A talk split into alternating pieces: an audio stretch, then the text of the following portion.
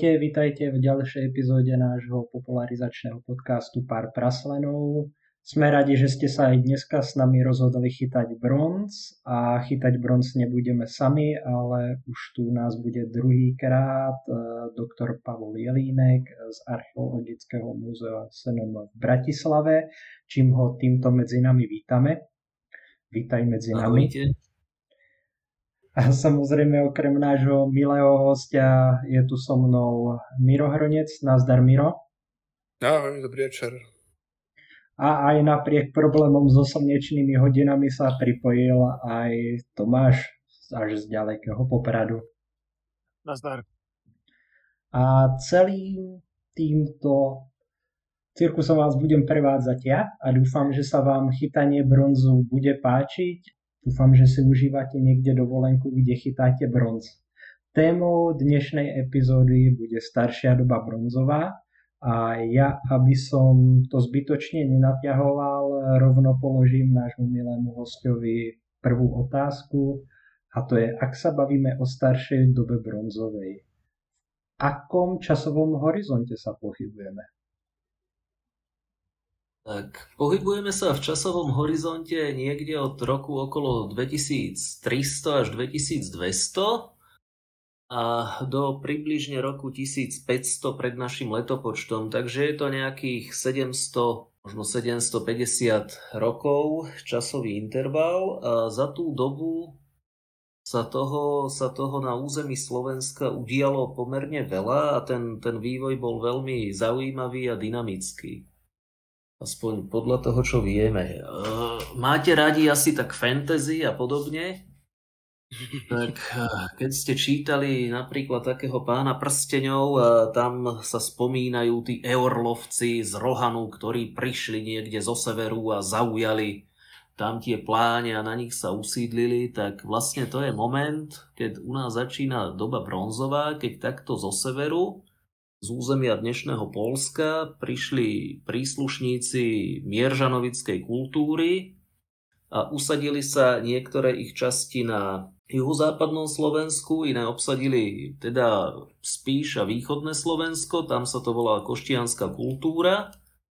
A títo teda severania sem priniesli čosi úplne nové a vlastne v tom archeologickom zázname je to teda aj teda úplne nová, nová kvalita a my odvtedy datujeme dobu bronzovú ako takú na našom území alebo v tejto časti strednej Európy. Maďari to napríklad datujú trošku skorej a v iných častiach sveta už, už v treťom tisícročí sa počíta doba bronzová. Eh, je to aj preto, lebo aj keď prišli títo prví, tak síce oni ešte nemali bronzové predmety, používali arzénovú meď, ale v tom, v tom vývoji tuto je to teda, ako som spomínal, nová kvalita a postupne časom sa počas priebehu staršej doby bronzovej tuto objavujú naozajstné bronzové predmety, ktoré boli vyrábané zo zliatiny e, medí a cínu, teda bronzu. Takže, ty si spomenul arzenovú, arzenový bronz. To znamená, že keď nemám cín, tak do toho dám arzen, ale to asi nebude veľmi zdravé. E, nebolo to zdravé, bolo to asi dosť jedovaté a títo prví metalurgovia sa asi nedožívali veľa, ale e, je to, bola to vlastne náhražka, ani nie náhražka za cín, ale než sa objavil napríklad cín, keď ho nemali, tak skúšali všetko možné už v Eneolite. Lebo ešte Pleiner písal napríklad, že takáto arzenová meď, keď sa prekuje a vytvrdí, tak je, tak je pomerne solidne tvrdá, oveľa, oveľa tvrdšia ako čistá meď. Takže potom neskôr, keď už objavili nejedovatý cín, tak samozrejme skúšali ten, ale e, toto bola teda istá technológia, ktorá predchádzala v podstate samotnej, samotnej výrobe teda bronzu ako zliatiny medí a cínu. Ja by som tu mal takú nejakú doplňujúcu otázku, ak môžem, keď hovorí, že prišli vlastne mm. z oblasti Poľska. Tak e, do akej krajiny prišli? Bolo to tu vyľudnené, alebo koho tu mohli stretnúť? Toto, Boli to ešte sú... neolitické skupiny, alebo? práve tie ťažké otázky, lebo to tretie tisícročie bolo pomerne, pomerne také neznáme. Vedelo sa, že tu boli nejaké kultúry, ale chýbajú nám napríklad pohrebiska, aby sme tu videli nejakú chronológiu. Vedeli sme, že tu boli nejaké kultúry. To až naozaj v posledných rokoch sa tu začal trošku pracovať ten systém tých kultúr, lebo tu prichádzali z juhu, mne sa podarilo aj vlastnými výskumy doložiť, kopali sme starú pevnosť v Komárne v roku 2010, tam sme objavili, tam sme objavili e, také kultúry z Maďarska, boli kosihy čaka, sa volajú teda u nás, alebo ko, kosihy makóčach, čaka s tým maďarským, ale objavili sme tam aj tzv. kostolackú kultúru, tá sa ťahala až zo Srbska, len popri Dunaji a potom aj ďalšie, ďalšie kultúry, teraz neviem, ktoré všetky. Volá sa to, že Vučedolský okruh, alebo, mm. Alebo Šomoďvár Vinkovci a takéto, takéto teda názvy balkánsko-maďarské. A e, tie kultúry tu boli, máme tu aj nejaké opevnené osady, Dokonca v Budmericiach sme vykopali priekopu, možno nejakej opevnenej osady, neskoro eneolitickej a potom sme nad tým vykopali teda starobronzovú opevnenú osadu. Len chýbala nám tu chronológia a ešte aj teraz nám ešte chýbajú hlavne tie C14-kové dáta, ktoré by to nejak upratali. Uh, takže nejaké obyvateľstvo tu bolo, niečo sa tu dialo, ale ten archeologický záznam nie je taký jasný, ale je to aj preto, že pre tú tradičnú chronológiu nám chýbali pohrebiska a toto je taký fenomén, ktorý sa s tými severánmi objavuje, že oni sem priniesli pohrebiska, pohrebný rítu so stálymi pohrebiskami a odvtedy tu máme už pohrebiska stále prakticky až dodnes prakticky bez prestávky, už máme pohrebiska, vieme si to zohra- zoraďovať tie hroby starší, mladší, vyrábať chronologické systémy, lebo teda s hrobmi je to najlepšie. No a tam to, preto ten, to, čo tu bolo predtým, je také pomerne ťažko povedateľné.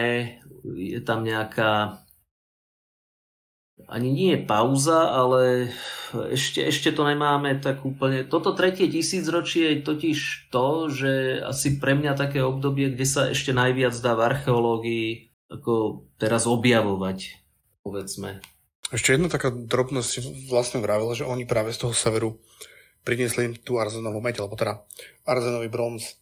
To je, čiže vlastne je to nová technológia. To znamená, že oni nejakým spôsobom vynašli túto technológiu, alebo tiež ho niekiaľ získali, prevzali nejakým... No, myslím, že toto, toto sú potom, potomkovia tých kultúr, tá jamová, katakombová a tak ďalej. A to, je, to sú vlastne také, hm, povedal by som, kaukaské technológie, že tí obyvateľia na čiernomorských stepí to preberali z Kaukazu a potom, potom teda sa to šírilo tými, tými rovinami až hore do Polska ponad Karpatský oblúk Vlastne tade sa šírili ešte predtým tie neskoré enolitické kultúry, šnúrová keramika, ktorá dosiahla až do Holandska, potom zvoncové poháre. To všetko súvisí s tým tretím tisícročím, s tou indoeuropizáciou Európy, ktorá, ale táto vlna sa v podstate tej karpatskej kotline vyhla. Čechám nie, Čechy Morava tam prišli šnúráci, ale, ale u nás máme niekoľko máličko hrobov, sa to dá spočítať možno na prstoch jednej ruky. Ale vtedy sem prichádzajú zase taký, možno je to jedna z tých starších indoeurópskych vln z juhu, práve s, tými, s tým Vúčedolským okruhom. Ale je to také nie moc teda známe, lebo máme veľmi málo hrobov a podobne z týchto vecí. V podstate máme pár šrepov.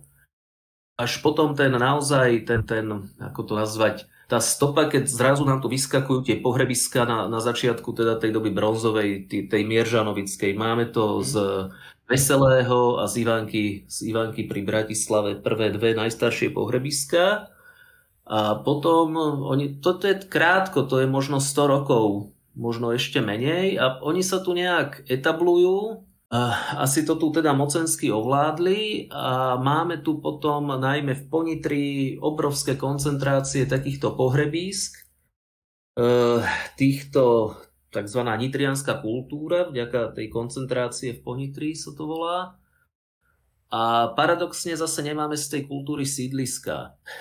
Takže oni mali, asi sa uvažovalo o takom veľmi pomerne mobilnom štýle života, ale teraz sa na Morave objavili aj nejaké sídliska, tak je to pomerne, pomerne tiež dynamické obdobie, ktoré sa oplatí skúmať. No.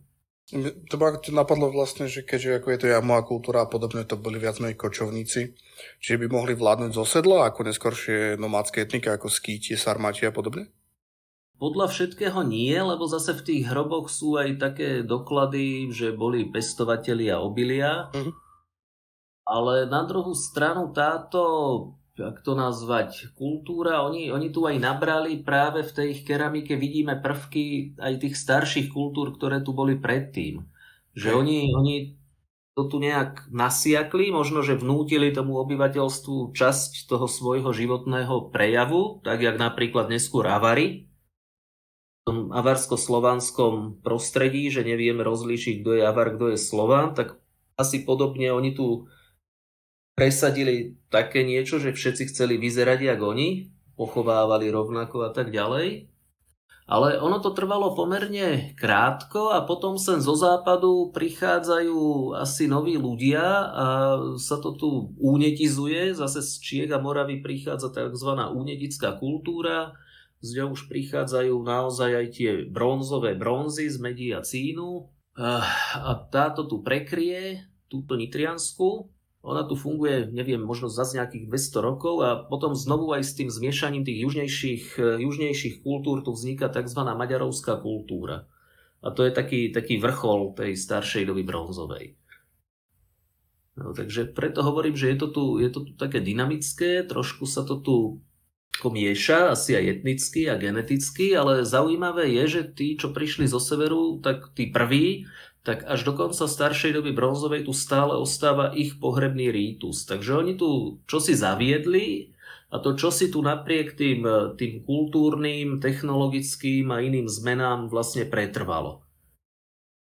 A, a, až tých, povedzme, 600-700 rokov. A môžem pre zmenu teraz ja trošku utravovať? Lebo... No jasné. Bolo tam eh, zmienené, že konec koncov presúvajú sa nám uh, cez tie veľké roviny, hej, až do toho Polska, a potom prechádzajú, dá sa povedať, do, do tej našej oblasti.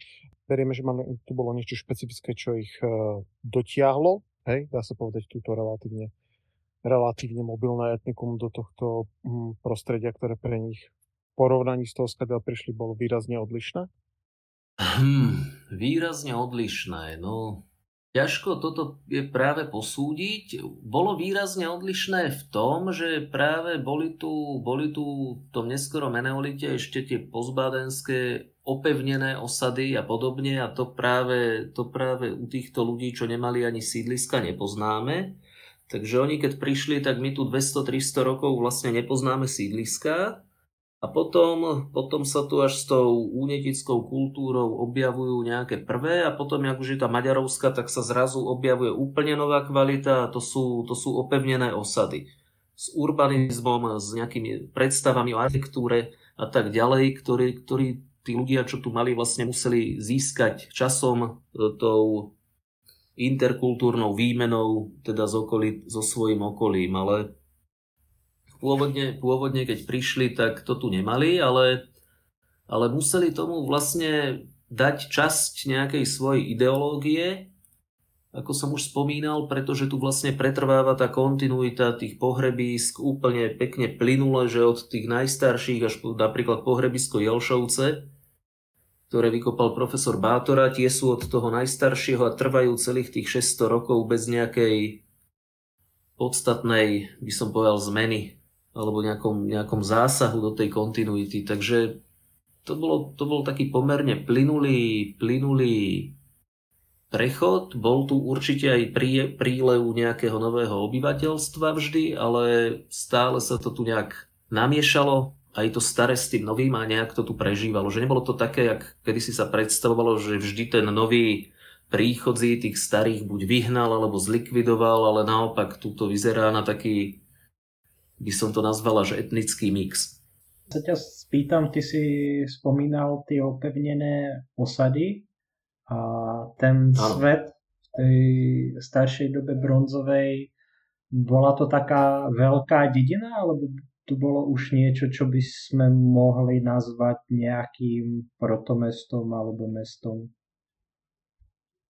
No toto sú také už termíny, protourbánny horizont, to znamená ako taký protomestský prvo, ako keby prvé mesta. Či to, či to môžeme nazvať mesto, tak jak si ho predstavujeme dnes, alebo v stredoveku, ktoré majú istý, istý charakter, ktoré môžeme definovať nejakým spôsobom, tak to presne nevieme, či by sme to nazvali mesto, preto sa hovorí o opevnených osadách. Uh, ale bolo to teda opevnené nejaké sídlo, ktoré malo nejakú štruktúru, e, malo systém tých opevnení a zdá sa, že tam bol aj nejaký vnútorný urbanizmus a musel tam byť aj nejaký život s istými pravidlami. E, čo vieme, napríklad naša kolegyňa Dominika Oravkinová sa zaoberala výskumom, výskumom takejto opevnenej osady, ktoré v 70. rokoch kopal profesor Vladár. Ešte ten spišský štvrtok sám o sebe, tá myšia hôrka je fenomenálna, lebo mala kamenné hradby, vnútri žila pravdepodobne nejaká elita, ktorá žila v nejakých lepších, lepších domoch. Tam sa našli poklady šperkov, a podobne. A potom, potom tam bolo nejaké remeselnícke podhradie, kde žili nejakí ľudia, ktorí vyrábali zrejme aj pre potreby tej elity, aj pre diálkový obchod. Takže vieme, že tam už bola nejaká hierarchizácia, nejaká, jak by som to nazval, musel tam byť niekto, jak vláda s monopolom na násilie, s monopolom e, toho, že presvedčil alebo nejak prinútil tých ľudí tie opevnenia stavať. Ale ako presne to fungovalo, tá štruktúra spoločnosti, nevieme, že či to boli nejaké kmeňové alebo aké, aké štruktúry, či tam bola nejaká kvázi oligarchia, že niekoľko mocných rodov ovládalo celé, celé to spoločenstvo a tak podobne. Lebo Dovtedy, dovtedy vlastne keď žili asi pomerne rozptýlene, vlastne nevieme o tom ich osídlení nič, poznáme len pohrebiska. A zrazu, zrazu sa zgrupovalo niekoľko sto ľudí a postavilo teda to opevnenie, ktoré ešte predtým v podstate ani nejak nepoznali, že oni to museli od niekoho nejak odkúkať, alebo je možné, že si pozývali akýchsi architektov, to by mohlo byť celkom zaujímavé, lebo niektoré osady majú veľmi podobný pôdorys, majú veľmi podobné teda tie prvky tých opevnení a podobne. Takže môžeme, môžeme nad tým špekulovať, že ako sa to sem dostalo a prečo to bolo. Ja som kedysi napísal jeden taký článok, myslím si, že je to v podstate taký teda pomerne vágne, ale tie elity mocenské sa chceli a potrebovali aj napojiť na taký ten medzinárodný obchod, aj, aj potrebovali teda chrániť ten svoj majetok a tak ďalej. E, v tej dobe, tej maďarovskej kultúry napríklad, vieme o tom, o tom medzinárodnom obchode, ktorý znovu tak, alebo sa tu znovu objavuje vo väčšom. Je to obchod s jantárom, ktorý sa sem objavuje od Baltu, a objavujú sa tu dokonca aj niektoré e, prvky, ktoré by sme mohli e, nazývať, že sú to vplyvy z takých tých vyspelých východostredomorských oblastí, napríklad ako bola mykenská kultúra, ktorá vtedy vlastne tiež ale len vznikala, alebo no aj keď teraz, teraz je teda taký trend, že sa tá, tá miera toho, toho juhové, juhovýchodného vplyvu znižuje, ale o tom si môžeme porozprávať zase neskôr. Ty si spomenul elity, spomenul si diálkový obchod, čo spolu v podstate súvisí, lebo keď chceš niečo transportovať z diálky alebo predať niekde z ďaleka, tak musíš mať niekoho, kto to kúpi. To znamená, že asi má aj na to, aby to kúpil. Takže moja otázka je, v tomto období tá spoločnosť už je nejak silne stratifikovaná, že vidíme rozdiely medzi tými povedzme mocnými mužmi a ženami alebo mocnými rodinami a tou bežnou spoločnosťou, že je to vidieť aj v tom archeologickom materiále? No, keby sme si to vzali takto, tak na tých pohrebiskách v zásade vidíme, vidíme dve skupiny a to sú chudobnejší a bohatší, ale v podstate išlo by o tú mieru, že jak by sme si to my rozpočítali, že kto má, niekto má 5 predmetov a niekto má 6 predmetov a podobne, takže to je také, také veľmi pohľad taký zvonka. Ale vidíme, tak, vidíme ja, naozaj... Uh-huh. Ja ti do toho, tak ja ti do toho skočím, no. položím tú otázku inak. Ak by sme sa preniesli v čase a sprevádzal by nás niekto z tej osady a bol išli by sme okolo niekoho z tých elít, tak ten z tej osady by nám ho predstavil. Toto je Karol, on nám tu šéfuje, alebo by to bolo a dobrý deň, pán veľkomožný. No, toto, toto je práve to, čo som chcel povedať, že máme ale niekoľko hrobov, ktoré sú sú nazvané, že v tzv. domoch mŕtvych našlo sa ich veľmi málo, ale sú to veľmi zaujímavé hroby a tam sa uvažuje, že by tam mohli ležať uh, takí, povedzme, až náboženskí vodcovia. Že mohli by to byť teda aj vojaci, ale mohli by to byť aj nejakí takí, čo majú aj náboženskú náboženskú nejakú úctu alebo autoritu, takže je skorej pravdepodobné, že by sme povedali ten pán veľkomožný. Ale zdá sa, že tých jedincov nebolo veľa, respektíve vieme ich teda odlíšiť veľmi málo a toto sa našlo v, na pohrebisku v Mýtnej Novej Vsi, kde sa našlo 5 takýchto domov mŕtvych a to bolo v tej nitrianskej fáze pohrebiska a potom, potom je tam aj únetická a tam je jeden a v tomto dome mŕtvych a to je žena. To je celkom zaujímavé, ale aj keď, sme si, keď si pozeráme toto, tak tí únetičáci neskorší po tých nitriancoch zdá sa, že, že oni neboli tak e, silne by som to nazval patriarchálni, ale že mali, mali trošku tie ženy viac e, v úcte by to mohlo znamenať. Takže mo- možno, že vedeli prijať aj nejakú možno náboženskú autoritu práve žien. Prosím ťa, a čo musel mať vo výbave taký, m, mm, taký príslušník tej vedúcej vrstvy? Čo nám povie archeo- čo nám z archeologického hľadiska povie, že toto je, toto je teda niekto, kto mal kto mal moc, kto mohol zmobilizovať tých ľudí k stavbe. Čím, čím sa vyznašoval luxus v tej dobe? No, luxus, luxus v tej dobe, tak nachádzame aj zlaté šperky napríklad. Nie sú teda nejaké extra ešte prepracované, sú to väčšinou, je tu tzv. len zo zlatých drôtov, napríklad sú to ozdoby hlavy, krúžky vo vlasoch a podobne zo zlata. E, pravdepodobne mohol mať zbranie, sekery, iky, prípadne ešte luky.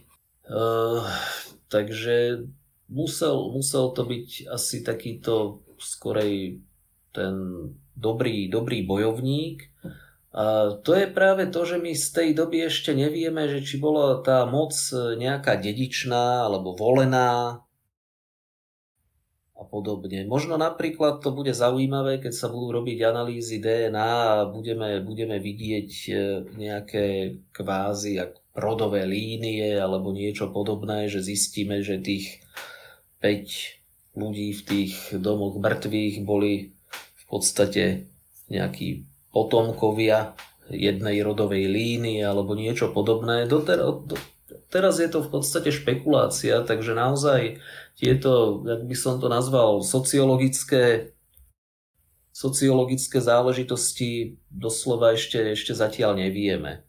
Zatiaľ povedzme, že sme v tej tradičnej chronológii, že vypracovať ten sled tých kultúr teda už je, spresňuje sa to,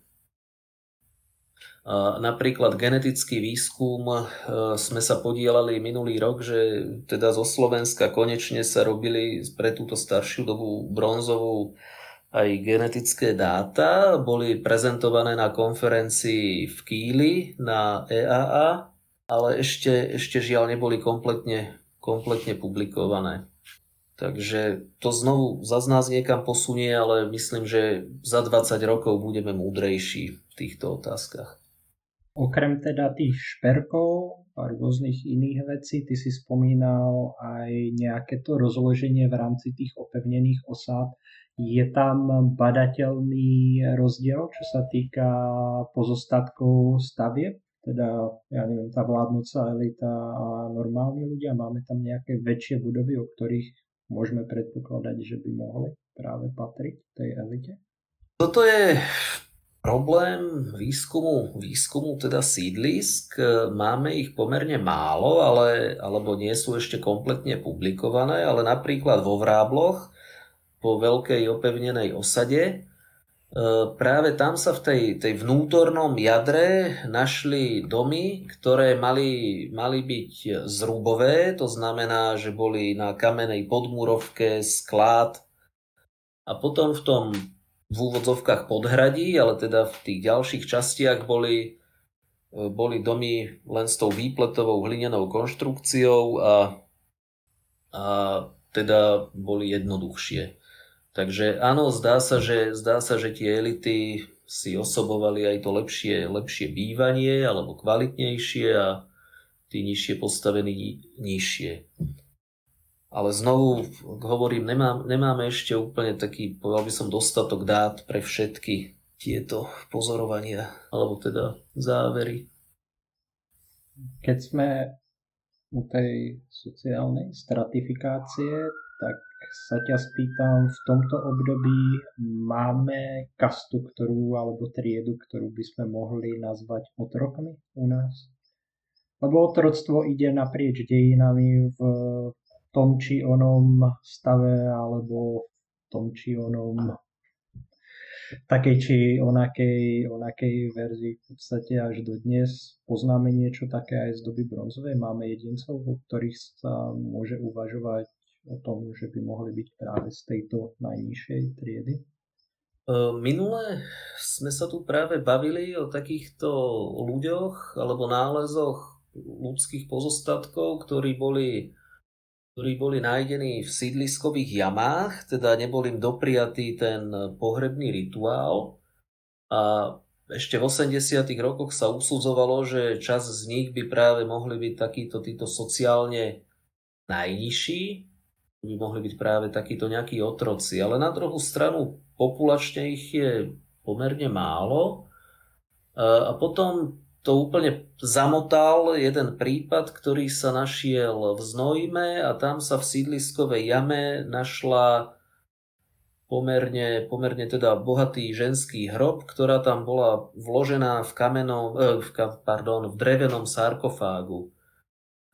Občas, občas práve sa nachádzajú také, také drevené sarkofágy aj na pohrebiskách. Predstavme si aké také dvojdielne drevené korytá, vydlabané a tam, tam bol uložený teda niekto pomerne vysoko postavený. Z pohrebiska v Senici práve máme takto takýchto drevených, e, drevených e, sarkofágoch, e, máme tam bojovnícke hroby, alebo, alebo tam máme mimoriadne taký bohatý hrob dievčatka, ktoré ale bolo vy, vypravené na druhý svet asi ako nejaká princezná, lebo tá, tá bola ovešaná neskutočne aj bronzovými, alebo potom myslím nejakou mušlovinou a podobne šperkami teda. No a tam evidentne bola v nejakej, v nejakej drevenej trúhličke. Ale takých, takýchto prípadoch tam máme, máme viacej. Prosím ťa, jo, ty si spomenul pred pár minútami tie južné vplyvy alebo e, grécké vplyvy. E, Lidl vtedy ešte nebol, to znamená, že asi gréckým týždňom nemôžeme počítať v tej dobe. Ak by som ťa poprosil, mm-hmm. čo z Grécka sa k nám alebo z tých južných vplyvov dostalo? No, to je toto veľmi zložitá otázka, lebo napríklad v maďarovskej kultúre ale sa tu objavujú také parohové bočnice zubadiel, ktoré bývali zdobené takými, takými vlnovkami. A to sa tak hovorilo, lebo aj, aj v mykenskej kultúre boli takéto vlnovkové vzory, že to je odtiaľ. Prípadne otomanská kultúra práve bola veľmi takto zdobená, alebo ešte viac tie kultúry z toho Rumúnska, volali sa Wittenberg, otomany a podobne a to všetko sa kedysi tak predpokladalo, že to by mohlo súvisieť práve s tým mykenským vplyvom. Tu sa, tu sa riešilo, že my sme v podstate taká kultúrna, taký najsevernejší okraj akéby toho mykenského dosahu a podobne.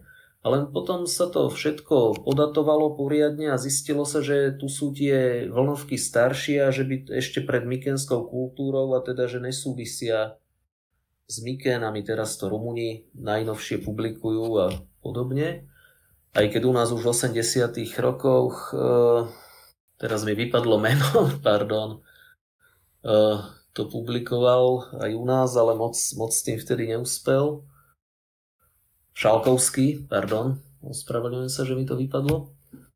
A, a podobne, ale naozaj sa tu niektoré, niektoré jednotlivé importy, ktoré súvisia asi s obchodom, objavujú. Napríklad z Budmeric máme hroty šípov, ktoré, ktoré vyzerajú jak je to mykenské hroty šípov, alebo teda možno nemusíme hovoriť o mykenách ako takých, ale východo-stredomorské hroty šípov a ono to sem po Dunaj, po, popri Dunaji asi prišlo na sever až sem. A nemáme to len z Budmeríc, objavili sa aj na Morave, objavili sa na východnom Slovensku a tak ďalej. Ale niečo také úplne priame, priamy, okrem tých šípov, nejaký priamy doklad tých vplyvov vlastne nemáme, keď si odmyslíme tie vlnovky, alebo si odmyslíme, že ten spišský štvrtok má kamenné, kamenné múry, tak eh, ten, ten nejaký doklad tých kontaktov priamých nemáme, môže, alebo prítomnosti Mykencov dokonca na našom území. Ono to skorej vyzerá, že to je nejaký rozptyl nejakých e, artefaktov, ktoré sa sem dostali obchodom. Tým teda tá populácia, ktorá tu vtedy žila, všetko obchodovala? Uh, tak ona obchodovala povedzme naozaj s celým, s celým svojim okolím. Tu sa objavuje jantár z Baltského mora, eh, ešte pred teda v tej maďarovskej kultúre, ešte predtým eh, sa tu objavuje veľa, veľa mušlového šperku. Tam sa špekulovalo, že tu sú nejaké mušle, ktoré prišli možno snáď až od Červeného mora a podobne, ale neskôr sa zistilo, že väčšina toho je toho sú treťohorné, treťohorné fosílie, ktoré tí ľudia tu kopali a teda obchodovali s nimi a, alebo zdobili sa nimi, ale že teda tie sú v podstate miestne, že nie sú z nejakej extra diálky. Takže ono, ono hneď, hneď sa ten svet trochu zmenšil, ale na druhú stranu na druhú stranu sa tu objaví sem tam naozaj, naozaj nejaký predmet, ktorý, ktorý prišiel teda z väčšej diálky. Tie spomínané hroty šípov určite. Jeden som našiel osobne, tak to, za to dám jak ruku do ohňa. No a potom, potom sa tu našli napríklad v lokalite Barca také, taká vzácná vec, myslím, že to bol praslen alebo nejaké také koliesko a na ňom, na ňom boli vyrité nejaké znaky. A na to sa pozeral ešte vtedajší jazykovedec profesor Bartonek, on aj napísal knihu Zlaté Mikény.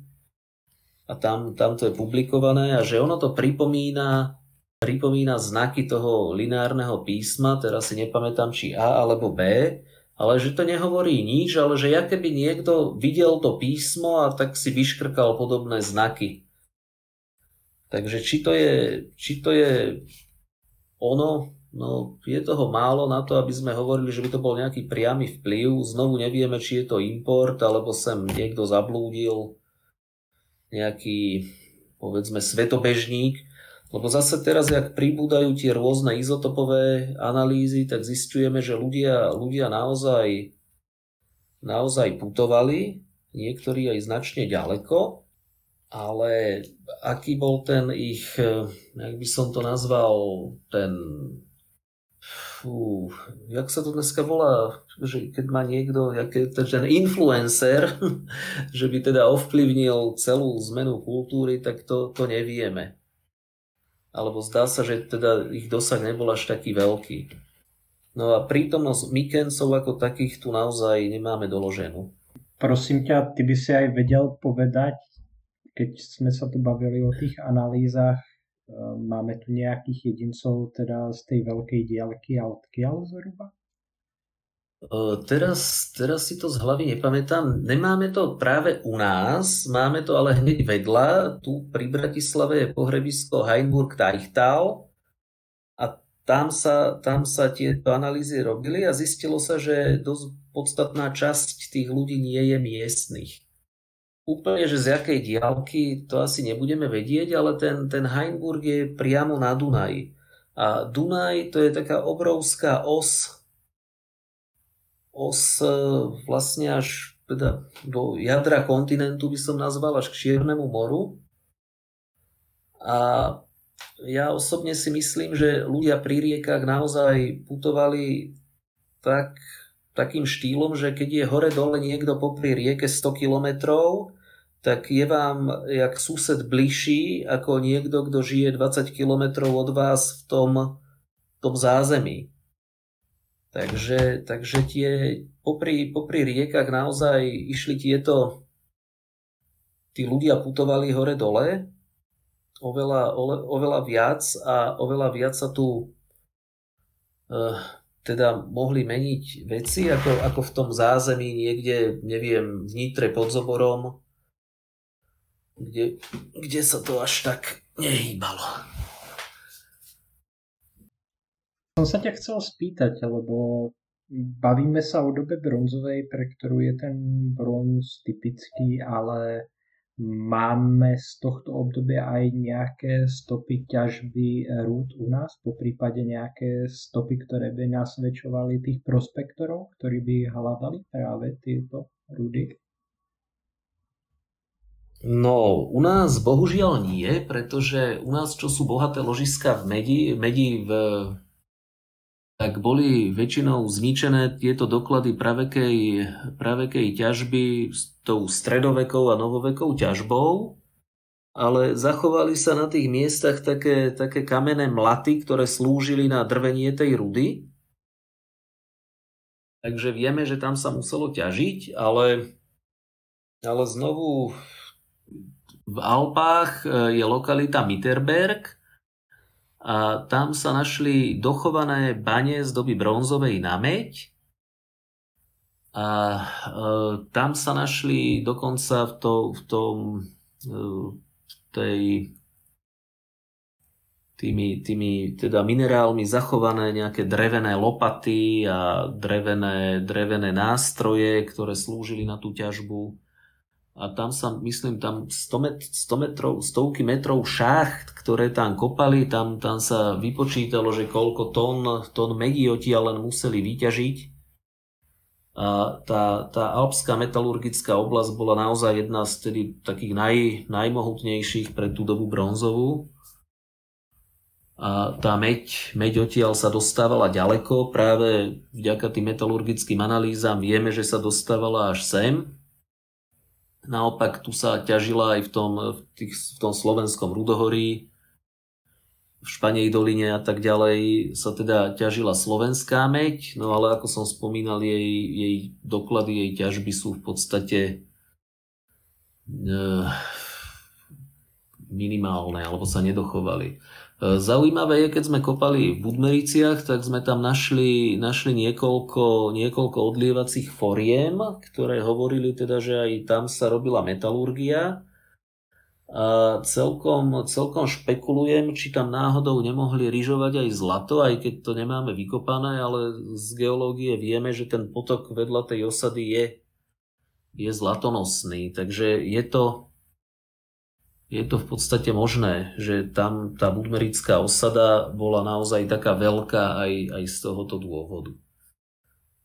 Pomínaš tu Budmerice, ty by si mohol aspoň troška priblížiť práve túto lokalitu, lebo z- zobrala ti pár rokov života minimálne.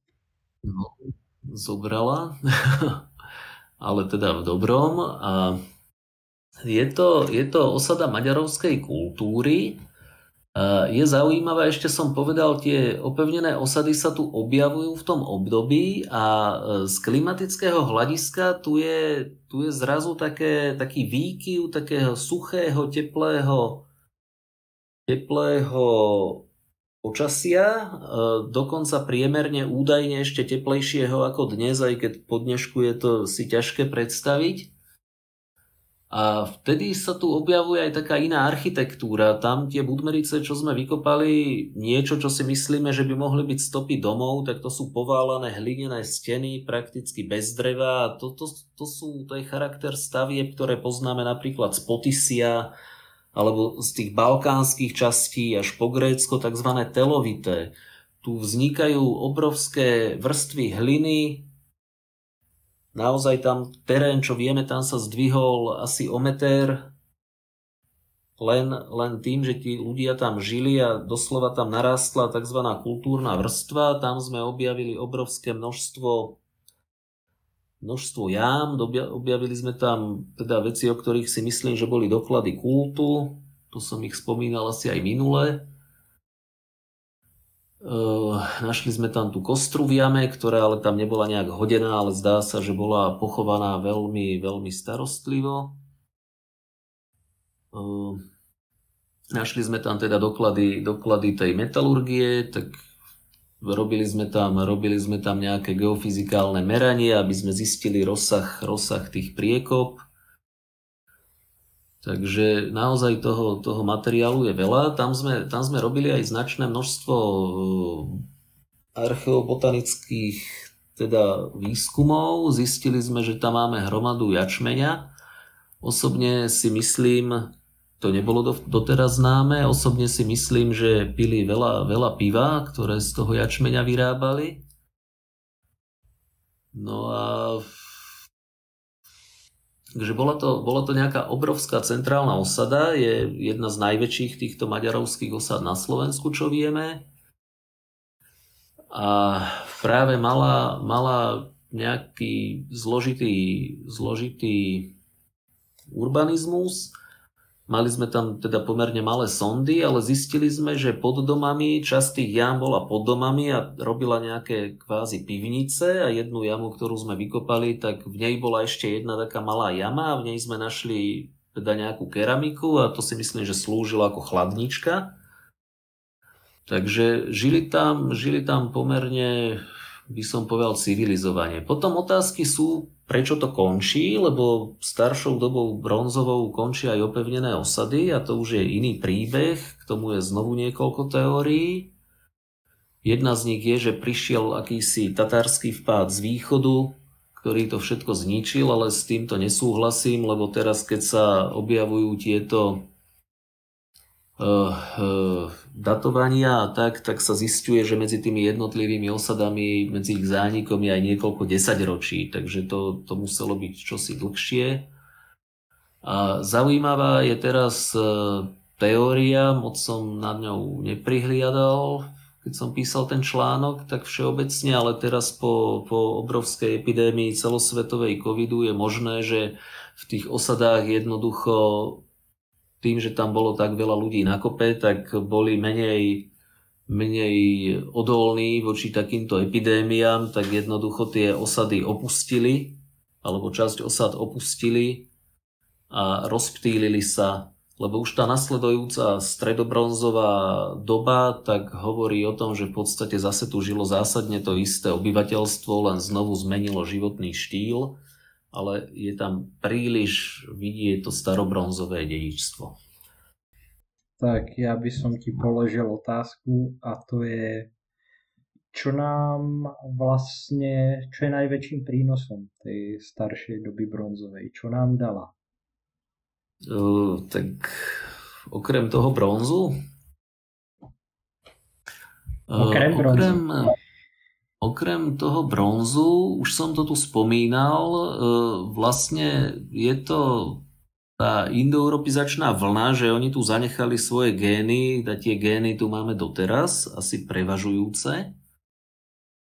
Takže to je také nie veľmi hmatateľné, ale áno.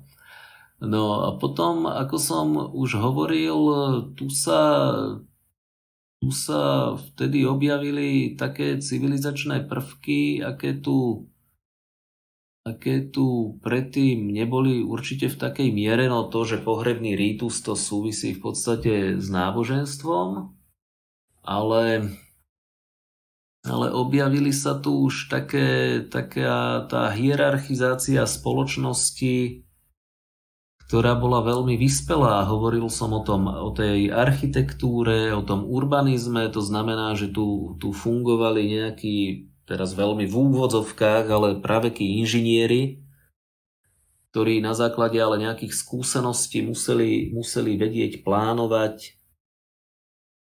musela tu byť tá spoločnosť na takej úrovni, že dokázala, dokázala nejakým spôsobom dať pomerne slušné pracovné kolektívy, ktoré tie plány plány dokázala teda pretaviť do skutočnosti, že vedeli, vedeli stavať tie pomerne mohutné opevnenia a teda otázka je, kto to všetko dirigoval a prečo to bolo robené, ale naozaj tie, tie osady sú vlastne viditeľné dodnes ich stopy. E, napríklad, e, teraz mi vypadlo, ale jedna, jedna polská lokalita, tam sú do výšky 10 metrov tie valy zachované dodnes, však to je, to je strašná hromada práce.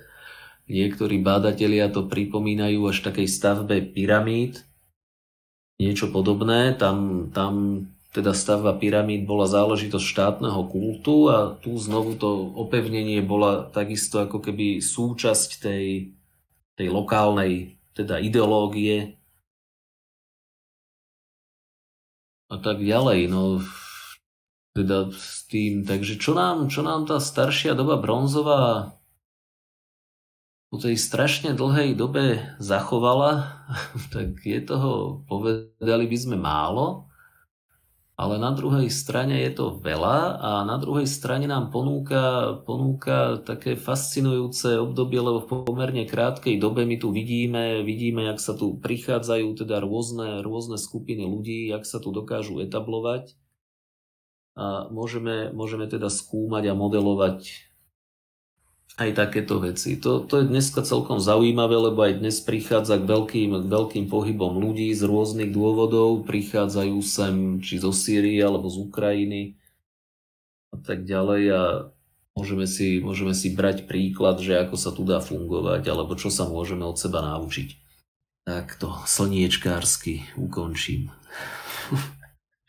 Pekne si to ukončil. Ja ti chcem poďakovať, že si si našiel čas eh, na porozprával nám niečo práve o tomto zaujímavom období. A, Veľmi rád.